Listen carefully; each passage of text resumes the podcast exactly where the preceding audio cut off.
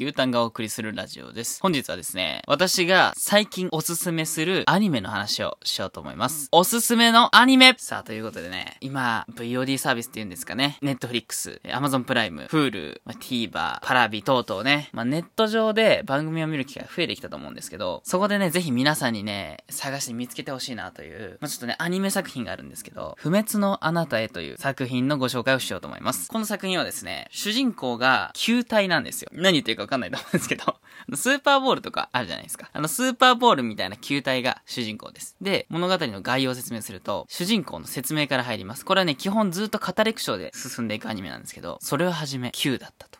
この球は刺激を受けると、その刺激を受けたものを模倣することができる。それになることができる。という能力を持っている球体です。まだ何者でもありません。この球体を作り出した私は、つまり神様みたいな存在ね。私はこの球体を地球に落とし、観察することにした。という、この不思議なナレーションから始まる物語です。この球体は、まずその人に投げ入れられ、地球に落ちていき、地面にあった岩に当たります。衝突した衝撃で岩をコピーして、全く同じ岩になります。ゴトン。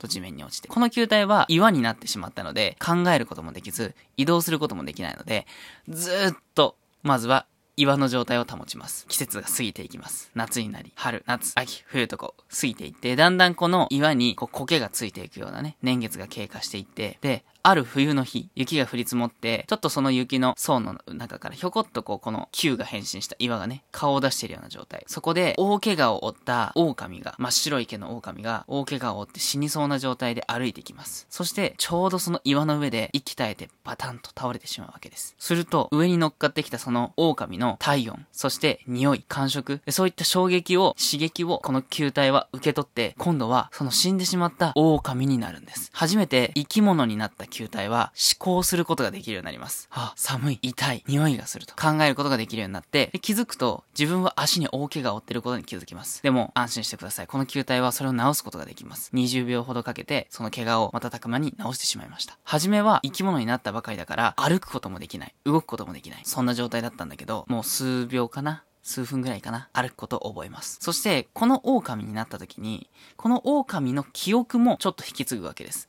あれ？俺は多分ここに住んでいたぞ。と思われるお家に向かっていきます。するとそこには、ある男の子が一人で住んでいました。この球体は岩、そして狼を経て、今後いろんな刺激を受けて、いろんなものに変化していきます。どんな物語が進んでいくんでしょうか。という、まあ、こんな感じのね、物語なんだけども、最初に会う人間、そしてその人間に会って、この球体はどうなるのか。ものすごく面面白い物語です。今までの物語、アニメとかとは、ちょっとね、雰囲気が違うかなと思います。基本的には、この球体をはじめ全く喋れない状態だから、ナレーションの語り口調で続いていくんだよね。これがね、まあ、合う合わないはあるかもしれないけど、ちょっと一回騙されてね、見てほしいね。これネットフリックスで見れたかな？ネットフリックスか Amazon プライムで多分見れると思うから、ぜひちょっとね、今5話ま、5話ぐらいまでやってると思うので、見てほしいです。不滅のあなたへ。命とは何か。生とは何か。死とは何か。人とのつながりはそしてこのミステリアスな世界観に、きっとあなたも飲み込まれると思います。ということで、今日はね、まずラジオの収録を投稿してみようと思って、